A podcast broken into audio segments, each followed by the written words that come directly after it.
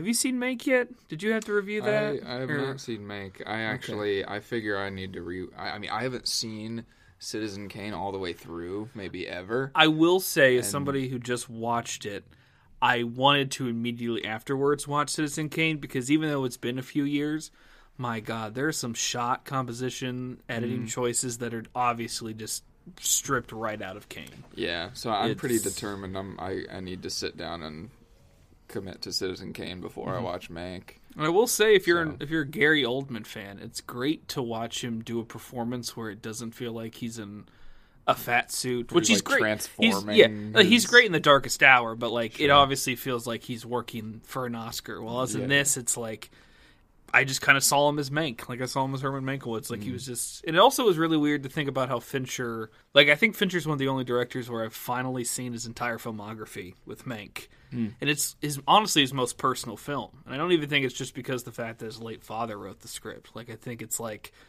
it's such there's so much love put into like the recreation of 30s Hollywood to like it just feels super just warm and emotional and even it's very cynical at times which I mm-hmm. feel like is a good cuz like you don't you don't want to do something that's like super over the top like rose colored glasses in terms of that and he does a great job of again framing Mank in a way that Citizen Kane is almost framed it's mm-hmm. like God, it's it's it is just really weird how December has now become like my Oscar catch up month. Like I do enjoy watching holiday films, and I will watch like I've always watched. At least the last few years, my tradition is watching White Christmas before I fall asleep on Christmas Eve. Like I love White. Christmas, but like and Gremlins, I love Gremlins. I will definitely watch Gremlins by the end of this by Christmas time. But uh no, I mean, has it changed for you at all? Or are you like Uh, just- yeah, I mean, the, certainly the more I've gotten into film and film journalism and trying to watch as many movies as I can, you know, Mm-hmm. or like or new releases and stuff, December has definitely become more about you know covering all my bases in terms of the big movies of the year instead of like oh I got to watch this holiday movie. Yeah. I've I've never really had a, like a consistent Christmas movie that I feel compelled to watch during the season. But I, I, I mean, I have a soft spot for uh, a Christmas story, Mm-hmm. um, and uh, I mean, I like pretty much any adaptation of uh, of a Christmas Carol, just Yeah. because I like the original story and Yeah. kind of the the magic about about it. even Um, though even Dead Eyes and all, the Zemeckis version is not exactly awful. No, I, I enjoyed it. Yeah. Mm-hmm. uh, whenever it came out, it was fun. It gets a little like kind of roller coastery, where it's like, Oh, oh, yeah. we gotta make this a 3D movie, but like, Yeah. it's still fun. Well, it does have that vibe of like Zemeckis is just trying to be like, we can do whatever we want in this. We Yeah. can do whatever. So if he wants to fly through England, we can make him do that. And yeah, I mean that version. Yeah, I mean nothing beats the George C. Scott or the Michael Caine Muppets. Like the Muppets Christmas Right. Carol is a is a popular one in my yeah. household. Just like I still need to watch the uh, the Guy Pearce sexy grimdark Christmas Carol Is from there like last year. Is there a sexy ago. grimdark Christmas Yeah. Carol? Well, that's invite me to that. I would love to see what that version's about. Because oh, speaking of Gary Oldman, Gary Oldman's uh, Bob Cratchit and Zemeckis. Oh. Zemeckis. He also plays Tiny Tim, which God bless uh, motion capture. Of course you can play you can play little kid as well as an old man if Yeah. you want to. But yeah, no, I I uh, normally don't watch a lot of holiday movies around the season just because I'm busy with yeah catching up on other movies. So Mm-hmm. um, our current trilogy and our next trilogy next week also are really you Yeah. know keeping me in the spirit this time around. Absolutely, and to keep all right, right on track. I'm Logan Sowash. and I'm Andy Carr. And this is Odd Trilogies with Logan and Andy. And uh, even though it's been almost a month since we've done one of these, Sorry Uh, about that. nah, yeah, we'll talk about that a little bit later. But to bring you up to speed, Odd Trilogies with Logan and Andy is a film podcast where we cover a trio of films that are either you know connected by number, thematic elements, and maybe even some similar cast and crew. And we just go film by film just to talk about the good and the bad and the weird surrounding those films. And today, since it's been almost a month mm-hmm. since we've done something and it's now the Christmas season, we thought it would be apt to do trilogies that are odd but also Christmas themed. And today, our first Christmas trilogy Andy, would you like to explain what that is? Yeah, we're doing we're doing odd nutcrackers. So we're doing kind of the weirder. There's been so many different adaptations of the the Nutcracker, uh, the classic story made famous through the ballet, um, and there's been several filmic adaptations. Yeah, of that's the it, thing, too, is- we're we're doing some weird ones. Yeah, because like the the original story, which I believe is called "The Nutcracker and the Mouse King," was originally written in the 1810s. Then Alexander Dumas adapted it in the 40s, and then Tchaikovsky in 1890s, who I think worked with I can't remember her full name, but her name was Maria, who was the choreographer, worked together to make the classic ballet. And since then, yeah, there's so many versions in terms of film adaptations of the Nutcracker that we had our fair share. Yeah. I mean, our initial idea was, or at least my initial idea is, we were going to start with uh, the '93 filmed adaptation, which had Macaulay Culkin as the Nutcracker, just to, just to start off with film adaptations. Well, and that's basically just a. It's basically a. a It's- the yeah. live performance turned into a film. Yeah, it's just of. it's, just, the ballet. Yeah, it's a little bit more cinematic than just a ballet show, Yeah. like a ballet performance. But at the same time, there are enough weird adaptations of it that we decided to start off with something that I did not expect initially when I came up with this trilogy. But um, and that is Andy. What is that? Uh, we led off with Barbie and in the Nutcracker. 2001's direct to video, which I think excluding maybe a few weeks in theaters because why not? Barbie and the Nutcracker, the first Barbie film I think ever, and of course. The It just first of many to come. way too many. I gotta Uh, be honest, 20 like, or 30 insane. some? Yeah, and it is. I mean, we go. We'll go right into it. It's the it's the fucking Nutcracker. Like yeah, it's- it's, probably the the most the straightest Nutcracker adaptation Mm-hmm. of any of the three we watched. yes, yes, yes, Um, yes. it's pretty by the books. Think Um, about the Nutcracker, but like flooded by every pastel color you can think in your head, and yeah, that's like yeah, it's every. a lot of pinks. it's a lot of lot of like. Easter blues and Mm-hmm. spring greens and yellows and pinks. There's a horse named Marzipan. It is.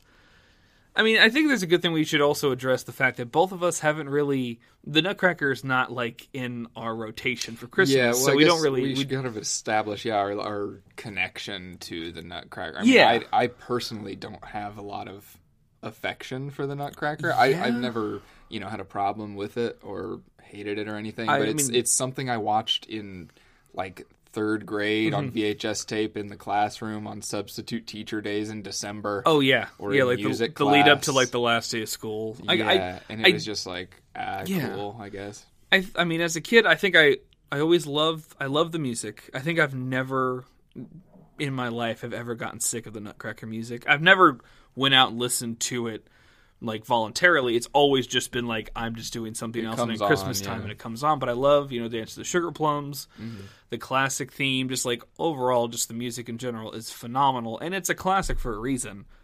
But yeah. Yeah. no one in my family is really a dancer, so it's not like this was in the rotation during wintertime Right. and whatnot. And I think I've seen the Macaulay Culkin '93 version maybe once. Yeah. I definitely had. There was another odd trilogy or another choice we could have used for this trilogy that was made in the late '90s called the Nuttiest Nutcracker.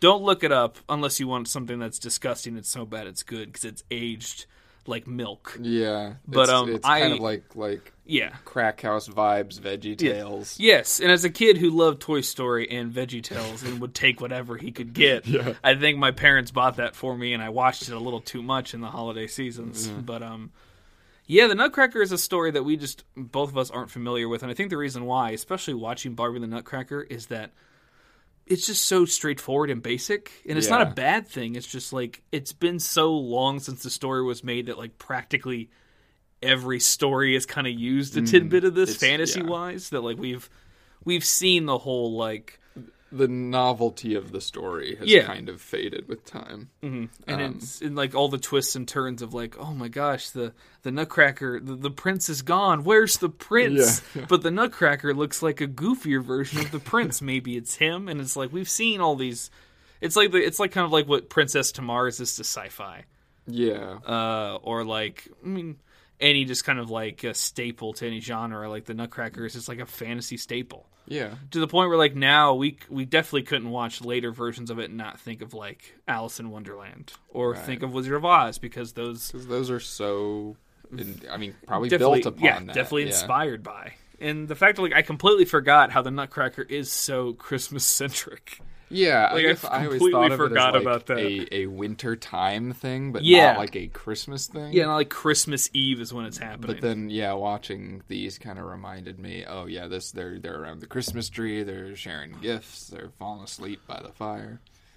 it's it's Barbie and the Nutcracker is just it's so weird because I think I talked to my girlfriend about it where it feels like this film was popular because apparently this film made so much money. I mean in terms of like and not in terms of like just the just like the VHS and like maybe the alternate like the later down the line future DVD release, but like the toys surrounding this line apparently made hundreds of millions from Mattel. Uh, it doesn't surprise me. Like it makes sense as to why they would make like something like Swan, Barbie and Swan Lake, Yeah. or like other adaptations because this film just does did so well for its market and demographic. Yeah, And it, it makes sense because I think like the reason why this film does so well is this film comes out in 01. And if you want to watch the Nutcracker, and if you're a big fan of ballet, and if you're a little girl, not saying little boys can enjoy the Nutcracker, but especially but- with this, like if you're a little girl who loves Barbie, loves ballet, but like you can't go see the Nutcracker every year, you don't have a Right. copy of it. This is like the two birds with one stone. yeah, You love Barbie, you love the Nutcracker, you get both. And now it's like Barbie the Nutcracker is so obsolete because if you want to watch a version of the Nutcracker right now, you could literally go on Amazon and I think there's like three or four different of the Yeah. adaptations on there. Yeah. And it's so like now it's watching it, it's very funny because like the reason why we watch it is because well, one of our friends and your girlfriend yeah, my, yeah, talked about how this movie slaps. yeah. They they were so into it, I guess, as kids, and It caught us so off guard that that was the one. well, and of course they they were they were hyping it up a lot, and then of course we go to like start watching the movie, and my girlfriend's like.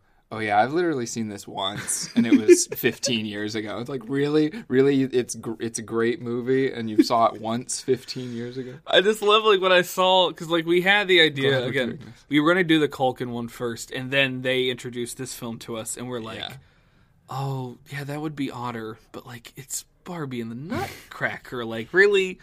But then they kept saying like, "Oh, it's actually really good," Yeah. and I started to realize this is probably this got to be what to you what Space Jam is to me, or like what Space Jam was to me as a kid, where it's like you know Oh, I know I've seen it so many times, yeah. yeah, and then you watch it now and you go, "Oh, there's a." yeah. it's a lot to it. And with the Barbie and the Nutcracker, it is it is I will say it was hilariously useful going forward with the other films in this Oh, trilogy. yeah. Because we're like, oh that's right. And Barbie and the Nutcracker, which is practically just the Just the Nutcracker, Nutcracker. is this is this is the story beat. This is where they do this, this is where they Yeah. do that. It's just like but the weirdest thing, and we will talk about this with the other adaptations, and I brought it up to you when we watched our last one, is like it's so weird that the Nutcracker is based off of a book, which is based off an adaptation of another book. And what brings almost all three of these films down to a degree is the dialogue. Yeah. It's the character moments. Yeah, like they're just very the barren, they tried to turn the ballet into a story, which is of. hilarious because Yeah. that's what it's based off of. Yeah. It's so weird where it's like, just no, just dance. Yeah, And then you go, never mind. I guess dancing's not doing well enough for you either. Just like, I don't know what you're supposed to do because like Barbie the Nutcracker is, I believe, because I think the ballet is about 90 minutes, maybe a little bit longer, and Barbie the Nutcracker is like 80 minutes, Mm-hmm. and it just feels like it should be 40. Like it Yeah. just feels so it really long, drags. Yeah, and you're like, why is why like why are we having conversations with characters I will not remember? yeah. Like, it's, there's- it's There's like the two general characters who are like forming a resistance against the Mouse King. oh yeah, And I'm like, who? I don't Major care. Mint or something. Yeah, I think it was Major Mint and Captain Candy, maybe. Because of course that would be the name. probably. Yeah, And it also says a lot that Tim Curry, the man himself, is the Mouse King, and it's un- hilariously subdued. yeah. the man it's doesn't, like- super over the top, and I mean, it's kind of. It's probably like. It's The the, most thing- it's fun like a- performance. Oh yeah, say. in in the in the movie, yeah, but it's probably like like a more reserved version of Nigel Thornberry. yes, yeah, yeah, yeah, basically yeah. what it is. Yeah, there are moments where you hear like that growl you would hear from Nigel, but like he doesn't go any farther than Yeah. that, and it's. I mean, you get like a Cockney bat, right? Oh yeah, get, like, a it- well the Cockney bat, is ripped straight out of Fern Gully, Yes, yeah, you get, you get like a the- worse version of the Robin Williams bat. Yeah, and it just also doesn't help that both Barbie, Clara, and the Nutcracker are just the blandest thing Yeah, they just don't really have anything Yeah. to offer, Like- character wise. Like the Nutcracker, like again, like it's it, that's also really weird too with adaptations like this. Is um you could have a Nutcracker version where it's like you you age up Clara, so you have like a cuter romance, yeah, which like you think would happen in this one because I, I guess Barbie is what 16, 17 in this, so like she's still a Sure, teenager but not an adult. yeah, Even though in the beginning it's established that Barbie's an adult, which again, Mm-hmm. the whole like framing device is like she's dancing with a little girl. She can't get the Nutcracker suite down. It's like, don't worry, little girl. Let's spend seventy minutes as I tell you my version of the Nutcracker, and then it goes from like adult Barbie to like teenage Barbie, but yeah. and then like they're supposed to have like a romance between each other with this goofy Nutcracker and Barbie, and it has such a platonic sibling vibe Right. that when they kiss at the end, it's like, ugh. Yeah. I don't feel like this is developed at all. Like this isn't really that cute either. right. It's just kind of like thrown in at the end, like, okay, Barbie needs her Ken kind of thing. Yeah, and it's like there's just not any really. It's it just feels like you're going through the motions, which again, it's direct to video. Yeah, It's- I mean, you're it's as soon as as soon as someone buys the film, you've done your job. right. It's It a doesn't mean it. toy commercial. yeah, I mean, there's It's a Barbie movie. Yeah, like, and it's, and the backgrounds are nice. Like they have a nice watercolor kind of like you know landscape vibe to them that are just like yeah, yeah, kind of watercolor made in Yeah. MS Paint. Yeah, and I, I. I got that vibe. At the same time, they were cuter than like the actual like animations, Yeah. which uh, probably felt old two years after this film came out Yeah. because. God, I just wanted every little kid doll that was in this as like a character to just like die in a fire because they just looked awful. yeah. They look gross. And like it's so weird how like Barbie and Toy Story 2, which was 2 years prior. I mean, cuz I had more money, but it looks infinitely better than like this. So like kids would be like, "Oh, I saw Barbie and Toy Story 2. Maybe this will be good in this." and it just like, eh. And that's really about it. Like I don't know yeah, really- I, I almost would feel, feel bad digging, like dissecting this Yeah, movie like too much because I mean, it's it's a it's a you know it's a product for kids. Yeah. and honestly, you know, I think there's a reason it worked for Yeah. our friends who recommended it to us as Yes. kids. You Oh know. my God, yeah. it's colorful. It's Barbie. It's you know the Nutcracker. Yeah, if you like, if you liked this as a kid, uh, it hasn't gotten any better. It's Don't probably rewatch gotten, it. yeah, it's Don't probably gotten it. worse. But at the same time, it's like compared to what we're about to talk about, uh, it was. Uh, I would take this over our next film any day because Yeah. at least with this one, yeah, we were mainly bored, but at least it was like, well, we got our gist of the Nutcracker. yeah, So when we get to our next film, Mm-hmm. we would realize how much of a not really a betrayal, but just feel like a just a massive just how off Oh. the rails you can go yeah, with just the like Nutcracker. just like just completely out the gate. How weird it is. And that's what we're going to talk about our next film, which was 9 years after, called Nutcracker in 3D. Yep. This is a British Hungarian film that is uh, apparently I can't remember the director's name off the top of my head, but it Oh, I was don't remember. but it was basically a passion project of his to do the Nutcracker, but in his own way. Mm-hmm. He felt like ballet couldn't work on screen, so he didn't want to do ballet, but he wanted to keep the music. So he decided to make a version. Andre, Andrei Konkalovsky. that's as close as we're gonna Sure. get. We're that already butchered it probably a little too much. Andrei Tchaikovsky No, he's not related. is his grandson. But um, this is a version that is a big budget adaptation, like almost a hundred million. Yeah, it's 90 million. Yeah. It's a ninety million dollar version that is not American made. It is a passion project of the director. It stars Elle Fanning, Nathan Lane, John Turturro. And if you're thinking in your head, how the hell have I not heard about this? If with at least one of those names that I know, mm-hmm. because like you were alive during 2010, you should know this. Well, here's the thing: the film was so bad that they tried their best just to basically bury it as soon as it came out. Yeah. Like it's got it's infamously a zero percent on Rotten Tomatoes. No one really enjoyed it, and the only people who seem to really enjoy it later say it's a so bad it's good movie. Not a good movie, just a midnight kind of cult film.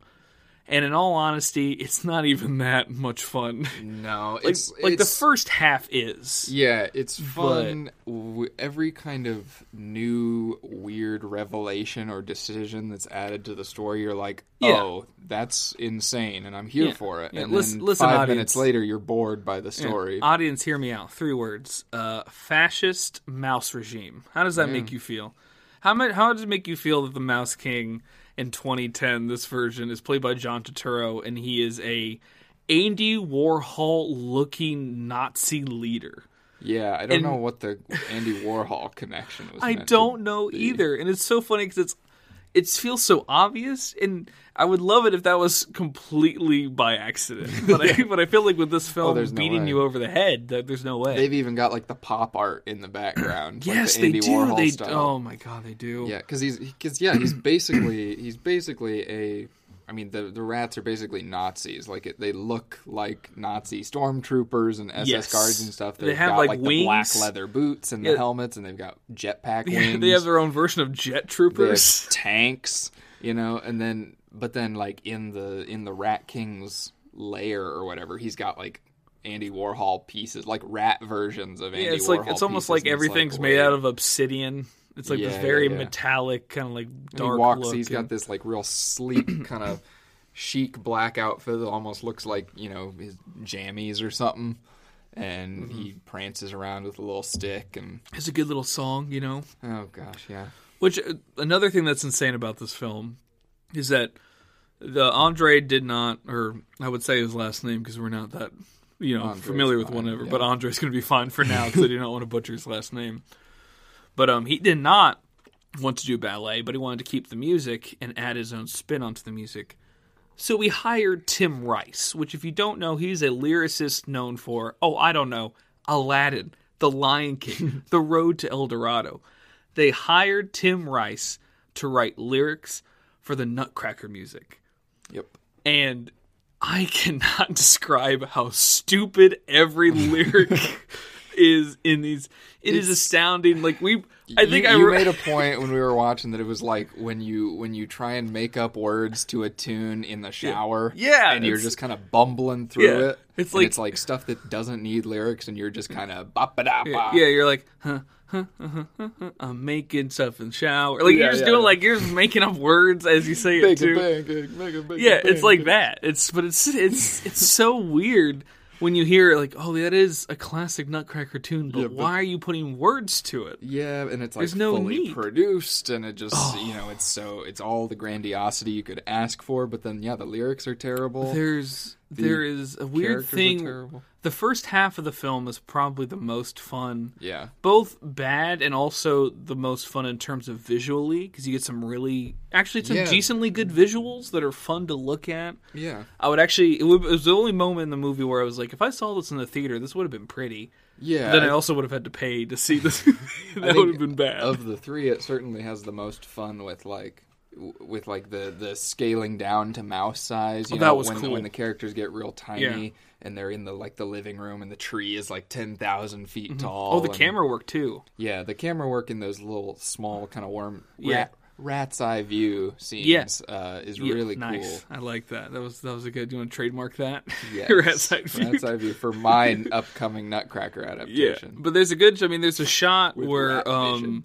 The Nutcracker, the the Mouse King has laid a trap for the Nutcracker, and he um he finds the trap, and then you basically watch as the mice capture Nutcracker from his from the Nutcracker's point of view, where like he basically gets strapped in a snare and is being pulled towards like on the ground, Oh yeah, yeah, getting yeah. like just like switched all around. It's like Yeah, it's this weird This is- tracking. yeah, shot. it's tracking him the entire time, and it's like it's terrifying. I mean, Adam said it best. It reminded him. Our friend Adam said it reminded him of the scene in Spider-Man Two when all the surgeons are getting killed by Doc's Yeah, arms. horror scene. The, Yeah, like and I was like, where is this coming from? This is creative and wacky and weird, and then it just like it's still boring. It's yeah, so well, bad it's like- by the end of it. It's, It's, it's like fun while it's kind of.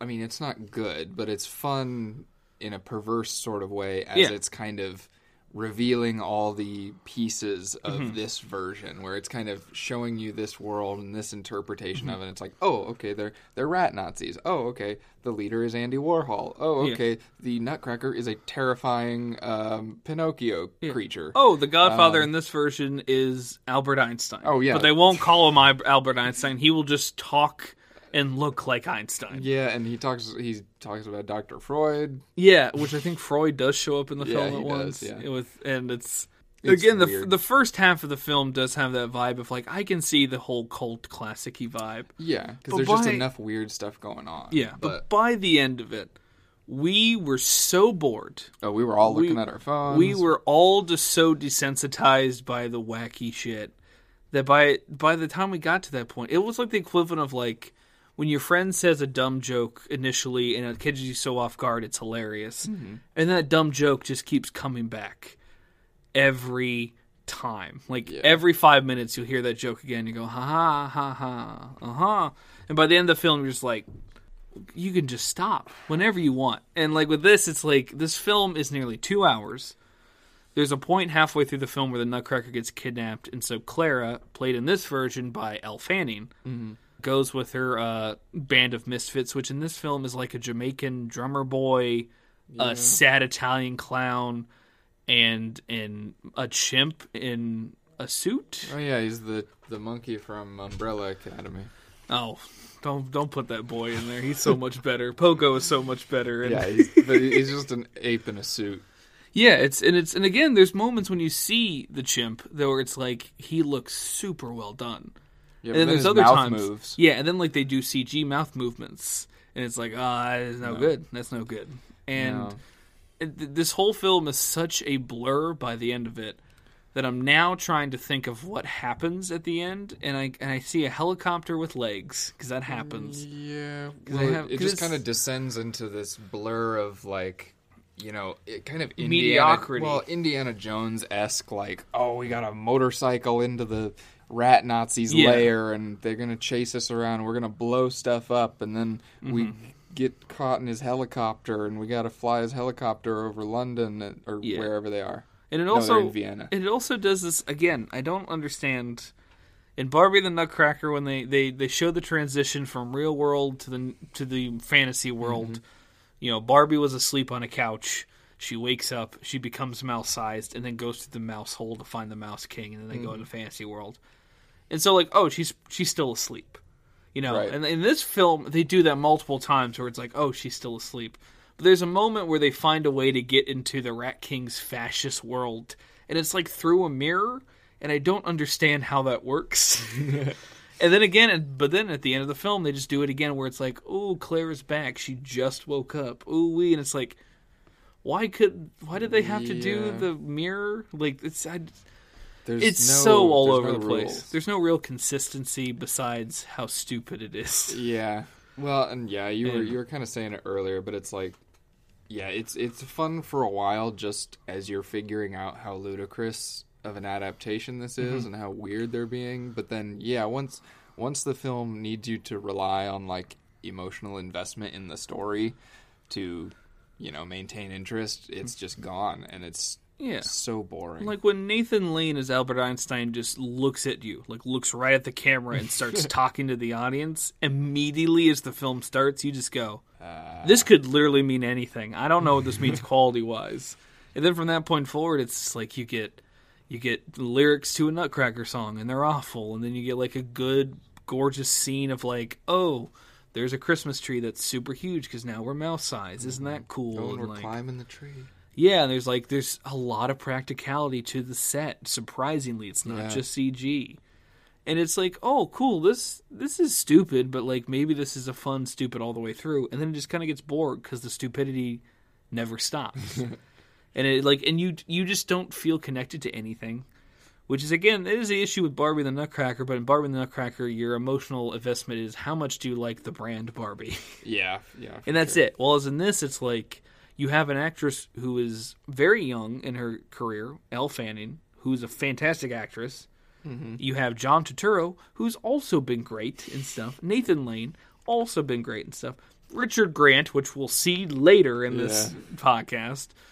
All these great actors, and yet no one can really pull out any real emotional pull to this. Yeah, well, nobody And really gets to. I mean, the Yeah. characters don't have any sort of Mm-hmm. substance to him. Claire's whole thing is just like at a certain point she's mad at her brother Fritz and is just hanging out with the gang and then I think Fritz just decides to hang out with the Mouse King and so she's like I got to save the Nutcracker and Fritz. Oh yeah, And I then like she's like that. Yeah, I mean again, you, there's so many things that are just happening.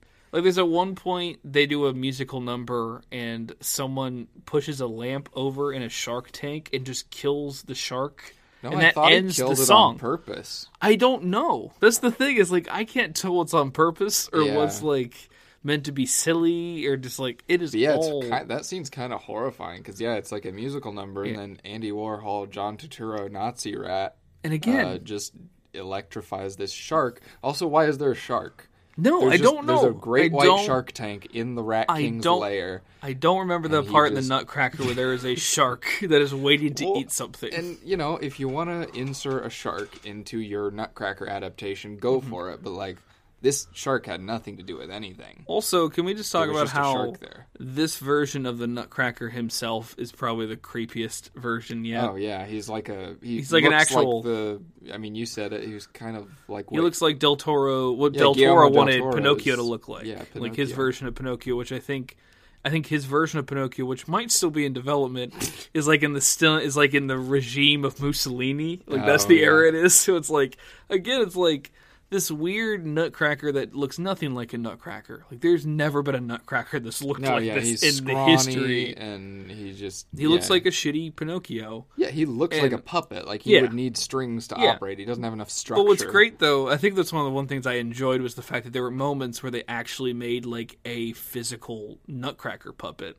Yeah, And there's a great moment. It's probably the funniest moment to me personally, where it's like John Turturro is just shoving nuts into this puppet's mouth and is like sh- like slamming him down to break nuts, and it's like Yeah. so bizarre and so and it's like insane. supposed to be like a form of like torture or waterboarding. yeah, it's, it's like watch, Nutcracker. we're making him sh- break, break nuts. nuts. We're making him do what he was built yeah, to we're, do. we're making him do things he doesn't want to do, what he was built for. And it's like, stop, don't do that. And it's Yeah. like, man, the Nutcracker, it's so weird how it's been around for so long that, like, it's, of course, a century out from the ballet is what we, this is what we get. mm-hmm.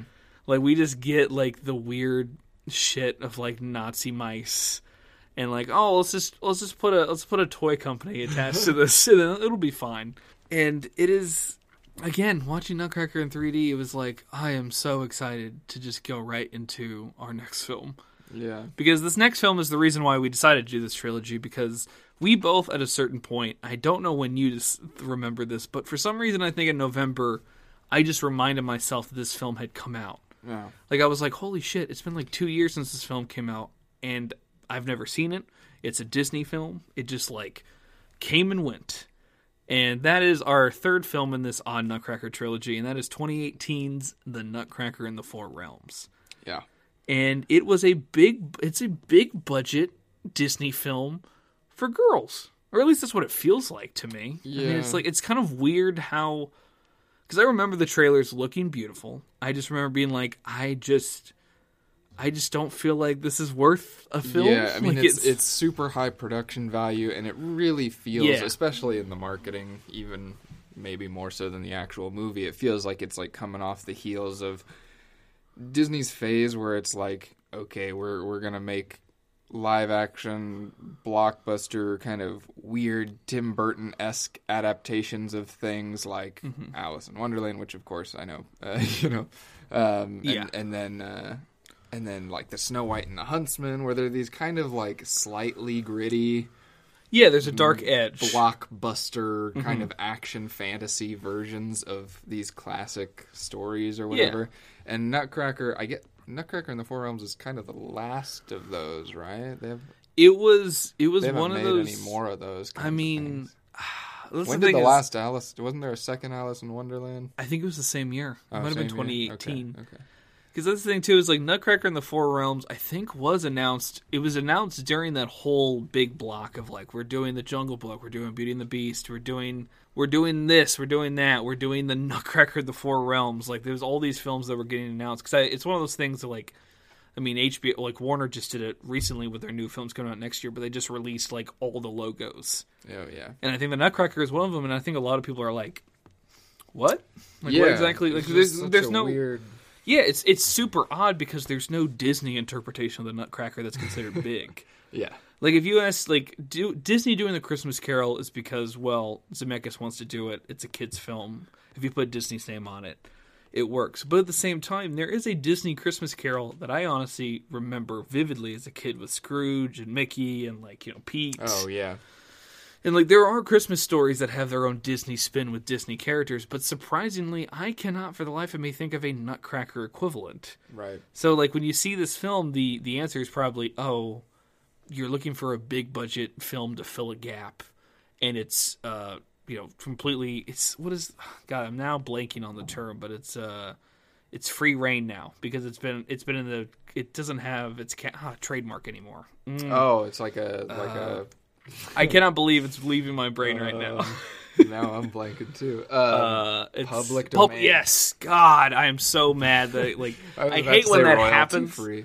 No, yeah, but it, yeah, that's what happened. It was public domain because Yeah. the series it's been around for a century, and it kind of went into the public domain, and so like that's why there is so many versions of it. Yeah. no one, no one's going to play the Tchaikovsky estate. They're not going to pay them for Nutcracker Right. benefits. So it's like, yeah, I'm not still mad that it took us so long to think of public domain. I hate when that happens so much. Yeah. But yeah, the Nutcracker of the Four Realms is a big blockbuster version of it that was honestly it feels like filling the gap between their real big budget films. You know, 2017, the December film was The Last Jedi, everyone's favorite Star Wars film. No one's polarized by it. And, you know, 2019 was going to be the. you didn't even laugh at that when I said that. Everyone agrees it's a great movie. yeah, everyone agrees. everyone agrees with me on that. yeah, everyone agrees it's not controversial in any way. But like there's that there's that point in time where it was like if there wasn't a Star Wars film, there's probably something else that's going to be out in December that's big for Disney. Mm-hmm. And at the time, I think when Last Jedi was scheduled for 2017, initially it was going to be Mulan in 2018. Mm-hmm. And then Mulan got pushed back, and I think Mulan was going to come out late 2019, but then Rise of Skywalker kiboshed that. 'cause That that was no way Mulan was going to make money with that. And then Mulan got pushed back to March, and then pushed back to September, and we know biggest hit of the year. You know, everyone loved Mulan. Oh, too. everyone loved Mulan. But uh, yeah, the Nutcracker in the Four Realms became like a, a spot filler. It was like the it was like you were the last two people to get picked for kickball, and it was the second to last person to get picked. Yeah. It's like yeah, the Nutcracker will do. And now that we finally watched it, I mean, it is the best of these three. It's the Like, best of these three. It's yeah, it's certainly It's it's better than Burton's Alice in Wonderland. Yeah. Like I, I don't know if we really want to go into like the fact that that under Alice in Wonderland feels almost like not only just a departure from its source material, but feels like it almost betrays a lot of what that source material works on. yeah. And with this, it's like the Nutcracker is so basic and straightforward, especially for fantasy, that like you can build any lore you want to. You can add any kind of like stakes if you want to to other things, Yeah. and and with this version, you know, there are things that change where it's like Philip is just a soldier now, just called a Nutcracker soldier. Nutcracker, I Yeah, guess, he never is, shoa up yeah. in toy form. No, he's never a toy. like that. He's, not a prince. Because Yeah. I think now, for because I think he's now a it's a prince. yeah, it's like a it's like a democracy type. What like it's a, I have no idea. The the three No, realms are living in harmony. yeah. They have like in in this version of the Nutcracker and the four, Nutcracker in the Four Realms, they basically have four kings and queens. Basically, Yeah. Is they that have like an oligarchy or something? Yeah, Or- maybe. Uh, yeah, it's it's it's not like they have a king that was taken over. They have several rulers that like band together. They have like a king of flowers. They have a king of winter. They have the sugar plum fairy, and then they have Mother Ginger, who is the queen of gingerbread and amusement. We really didn't find that out. Yeah, carnivals, scary clowns that truly freaked me out, which I was not expecting. woods. Oh yeah, the horrifying Russian doll people. Yeah, the horrifying Russian doll clowns. spin around, and their Yeah. heads come off. And that stuff. was again it's what what is with nutcracker adaptations and just like throwing it as someone Yeah. who's a fan of just going all out and just being like if you feel like you want to go weird get weird but like It also has to Why depend on what the yeah, with the source material. Why are we having this moment where like they have like a, a like a ring, almost grudge level, like someone's crawling towards Claire, Clara, but it's like a clown Russian doll, and it's like, why is this happening? Well, it's also like the only Nutcracker adaptation I've seen where the the rats aren't. They don't try and make the rats scary. Yeah, their The version of rats the, are just mice. Yeah, just normal yeah. mice. the Mouse King is an amalgamation of mice coming together Yeah, to a turn cluster. into a big hulking mouse creature. yeah, yeah, yeah. He's he's like has you know there's that breed of or that species of ants that like piles up and makes constructs. Yeah, yeah, out yeah. Of piles of ants. The mice do that and they make a giant mouse person mm-hmm. out of themselves. and it's just like again it, it, a lot of it definitely has that vibe of like it, for me personally when it comes to films especially even with film adaptations you should always go with an adaptation that even if someone has seen a previous adaptation you should always go as if this is the first time somebody's seen said adaptation Yeah, you can't just assume Yeah. that they're gonna fill in pieces from the source Yeah. material. and but with this one it's very clear that they were like everyone knows the nutcracker we're just going to do some things that are obviously different the Nutcracker lore that's essential to this version of the story is still Mm-hmm. intact. yeah You don't get lost at any point. No, but it's like it's the fact that like the mouth there is no real central antagonist for the majority of the film. Yeah. Besides, like they, they say Mother Ginger is the antagonist, but you have you this don't vibe of like her really. yeah, there's like there's you kind of like there's something more to this. Like we're getting we're getting like it's astounding how in the first hour it feels like oh we're done right. It's like there's nothing else we have to do, and then you're like oh here's the twist. Mm, Forty more minutes. Oh, yeah. Here we go. like it's and again it's it's again i understand this is a story that practically almost anyone knows but at the same time it doesn't work as well as it could have because again like the other two adaptations there's just no real emotional tie to anything Yeah, none of the characters really have a lot of dimension or a lot of kind of and not that they don't have Yeah. personal stake, but like those personal stakes aren't made relatable or, Mm-hmm. you know, engrossing in a way that you can really connect to. It's just kind of it's very plastic. Yeah. It is just very much as straightforward as it can get. And when it becomes clear that it isn't, like there is a there is a twist and turn here and there. Those twists and turns are almost immediately the first thing you think that twist and turn is. Yeah. And even then, I mean, it's still fun. It's a fun film overall. Well, And the I- big, the big, the real winning point of this adaptation is the production design. It's mm. gorgeous. I mean, It's insane how good this movie looks. I mean, I think the the like l- the lighting and cinematography and color grading could have done it a little more justice, just because they're really leaning into the kind of generic orange, blue, gray blockbuster esthetic mm-hmm. but the the production design and the costumes and the makeup and the the visual effects designs are phenomenal and super detailed and just vibrant and colorful. It's it's just astounding watching this and being like, why did you put so much money into the Nutcracker? Yeah, Like, I appreciate early, it. especially early in the movie with all Oh, the practical that sets. whole red room was yeah, insane. an entire like Victorian era Yeah. mansion room, and it's all red. It was gorgeous. floor, it's like, Everything just looked gorgeous. And when it got to the fantasy world, even then, it was astounding how really obviously, yeah, it was CG for the majority of like the you know landscape wide shot designs. It still looked so good, like the Russian vibe with the. I, I guess that's the Sugar Plum Fairies castle. Yeah, I guess so. But like, it also felt like like the central point of the yeah, whole, of of all the four, realms. Yeah, like but like whatever that main castle is, that castle has such looks like that great that vibes. cathedral in Russia, basically. Mm-hmm. What is that? Saint? I don't know off the top of my head, but yeah, I know what you mean though. Yeah. I still can't get over the fact that we forgot public domain. I hate brain farts like that. Saint Basil's Cathedral. I think so, yeah. Gosh. Yeah, that's basically what it looks like. Yeah. And it's just I don't know. Like it's it's very interesting watching it cuz like I was watching it I I didn't have any strong feelings at all about the film. And I it is odd, but it's not odd to the point where it's like it's, it's, just not it's- odd that it happened, like that Yeah, it was it's- made. it's- It's, yeah. not that odd of an experience. like the Barbie and the Nutcracker is odd because it's like, what's the best way to get little girls to buy the very first Barbie film? you put it against the Nutcracker. Yeah. And what's odder than that is the fact that it worked gangbusters in their favor. Yeah. So props to them, they made it work. What's odd about the Nutcracker in 3D is practically every Everything element about about, that, that, film. And with this, what's odd about it is the fact that Disney put, I gotta believe, a hundred plus million dollars into a film that is just a Nutcracker adaptation that is all right.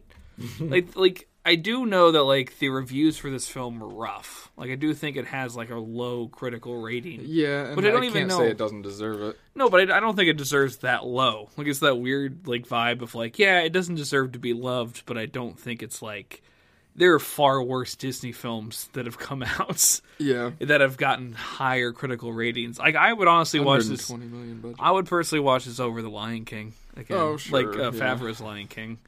Not saying that like Nutcracker is perfect or anything, or like it's. Or even particularly good. I mean, yeah, it's fine. Like that's Yeah, the thing too. Is like it's just so weird and odd to see a film 100 plus million dollars deep have a great cast like mackenzie foy Yeah. is decent in this film her father is in the film for like five seconds his name was what Matthew Macfadyen. yeah matthew macfadyen is in it for like a few minutes but like he just kills every scene he Yeah. plays the british father who can't show any emotion like Well, he's just- extremely he's- well He's sad dad, but Yeah. he's he's got to repress he's- his sadness. yeah he's sad dad but british Yeah. So he's just got to So be he's just a stone wall. He's got to be stern. Yeah. He's got to be a stern stone wall.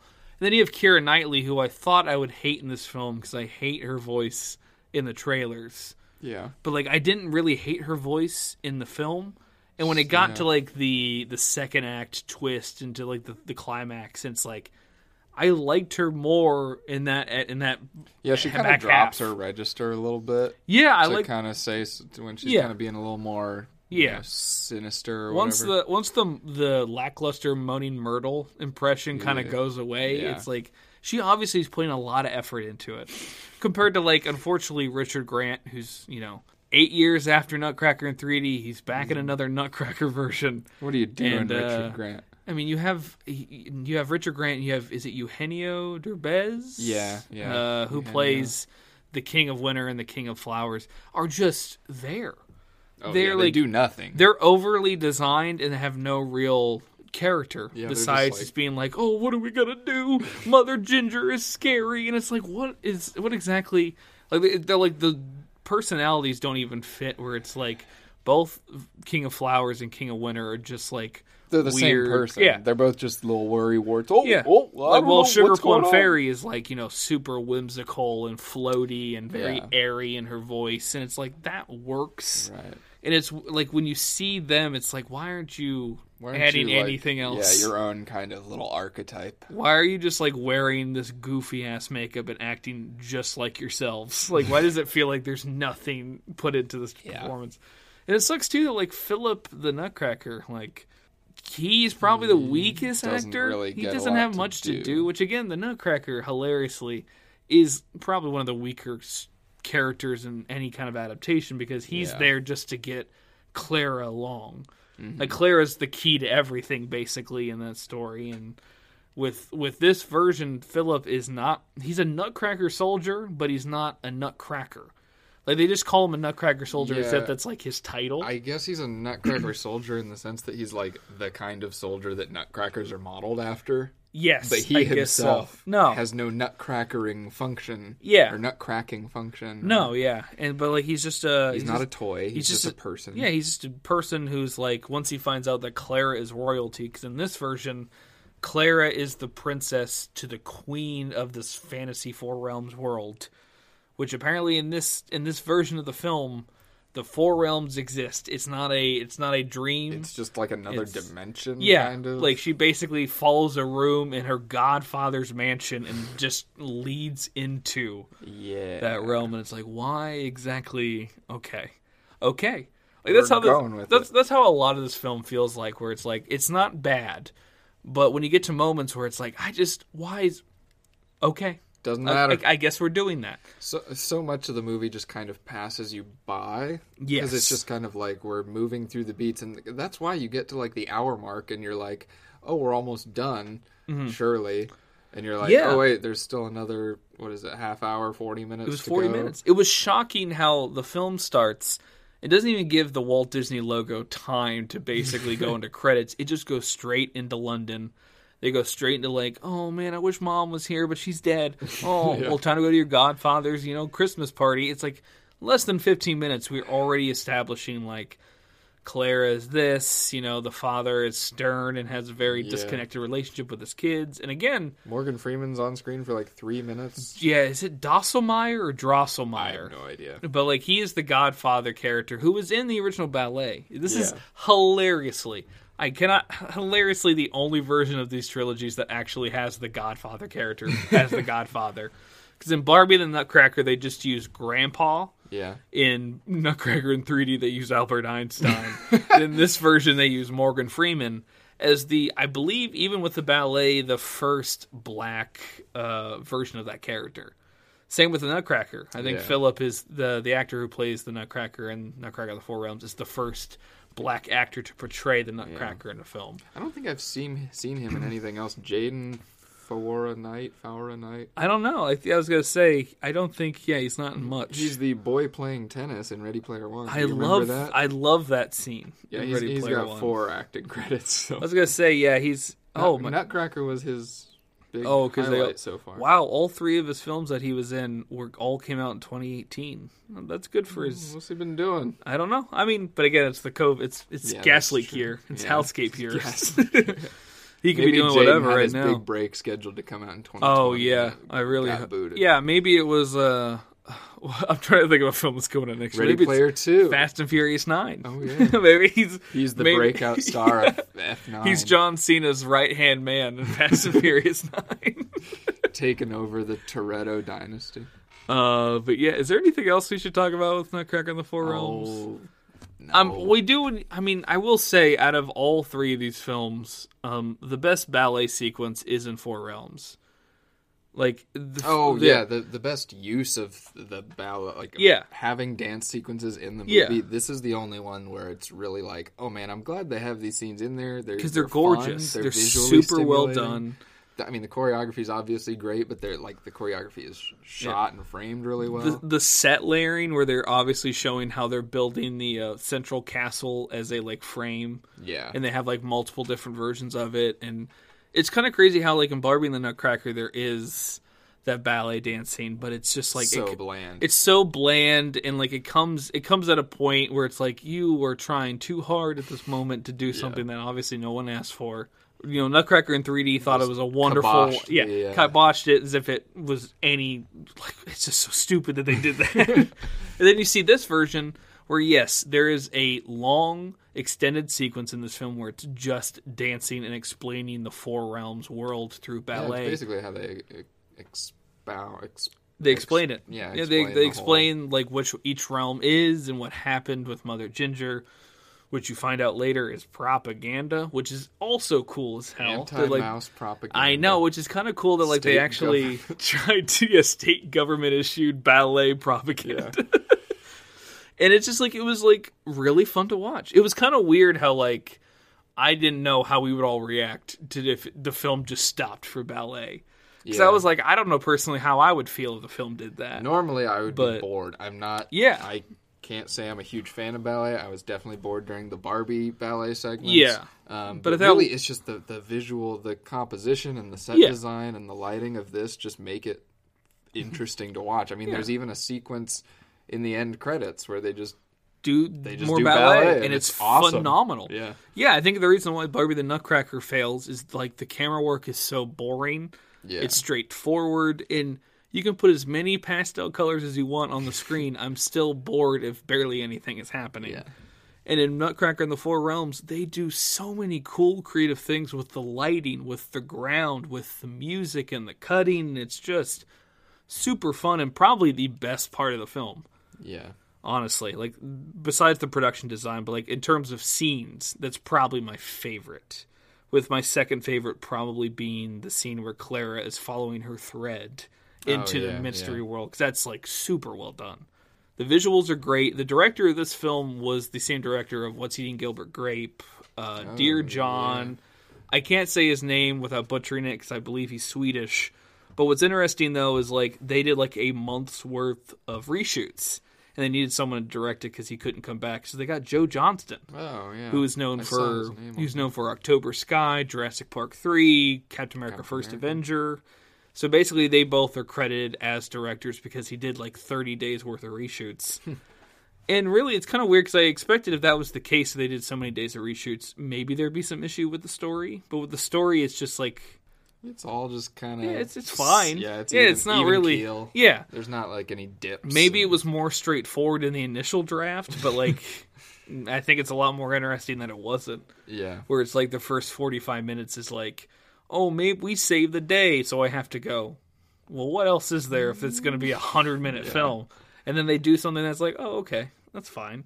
Yeah. And also, I will say James Newton Howard's score implements. I mean, I think I, I agree with Adam where it's like it implements the Nutcracker so well. Yeah. It Yeah. like the musical cues, the leitmotifs. Yeah, like, it kind of peppers them in there during Yeah. little moments where it fits with the the action that's happening Mm-hmm. on screen. Like I'm, I'm gonna say, like if you're a fan of the Nutcracker, you've seen, you know, you've seen maybe the Macaulay Culkin version a hundred thousand times. You've maybe seen a recorded ballet performance a hundred thousand times. You're looking for something new to watch. Out of the three of these, while you won't get a, a lot out of Four Realms, I think you will get the most. Yeah, if you're gonna that. go for an alternative Nutcracker Yeah. experience, definitely go for Four Realms. like I, I think one of the reasons why I wanted to watch this film was also because it's like it's the holiday season. You know, Nutcracker's a holiday thing, and the fact that I just had never seen it was Yeah. just you piqued my curiosity. Right.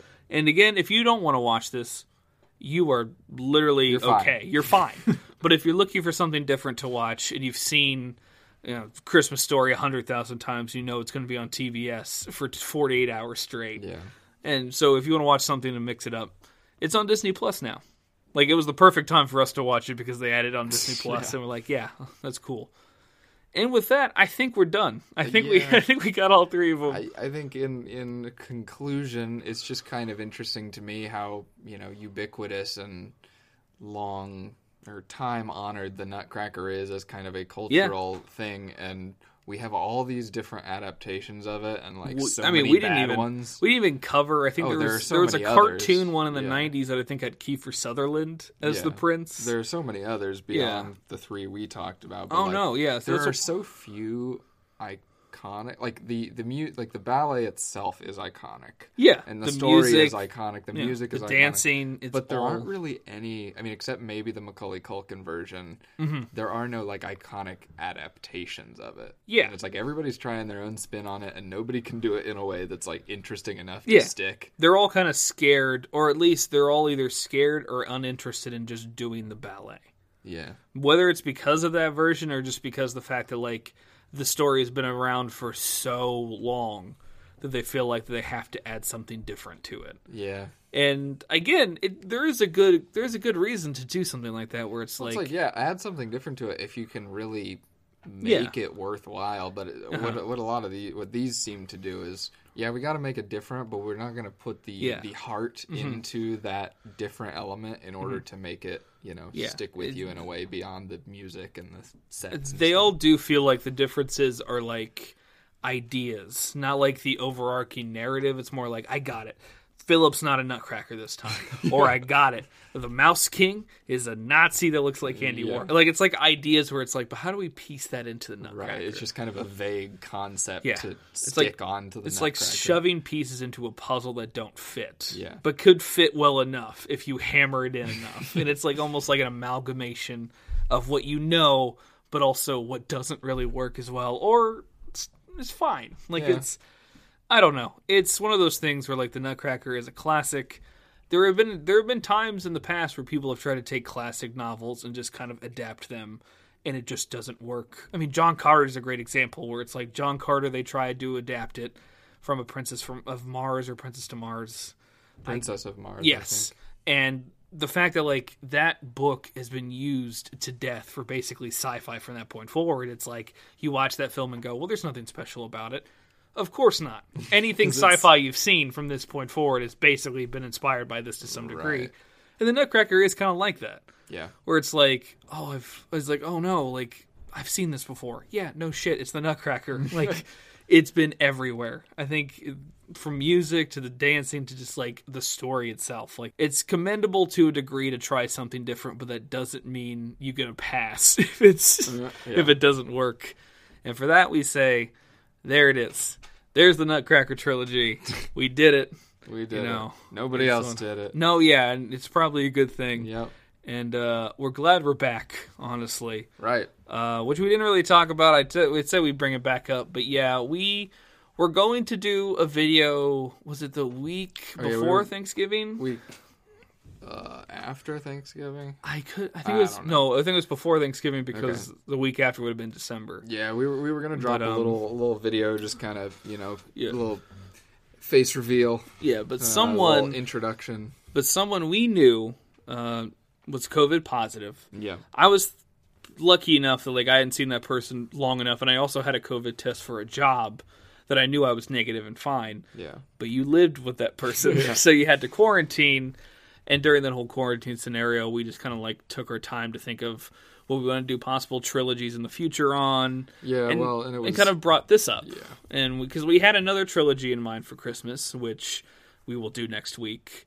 But we thought, like, since we had so much time in December and Right. we couldn't really do much while you were in quarantine, Mm-hmm. and we we decided to maybe add a little special thing with this, and hopefully it was enjoyable enough. Mm-hmm. Yeah.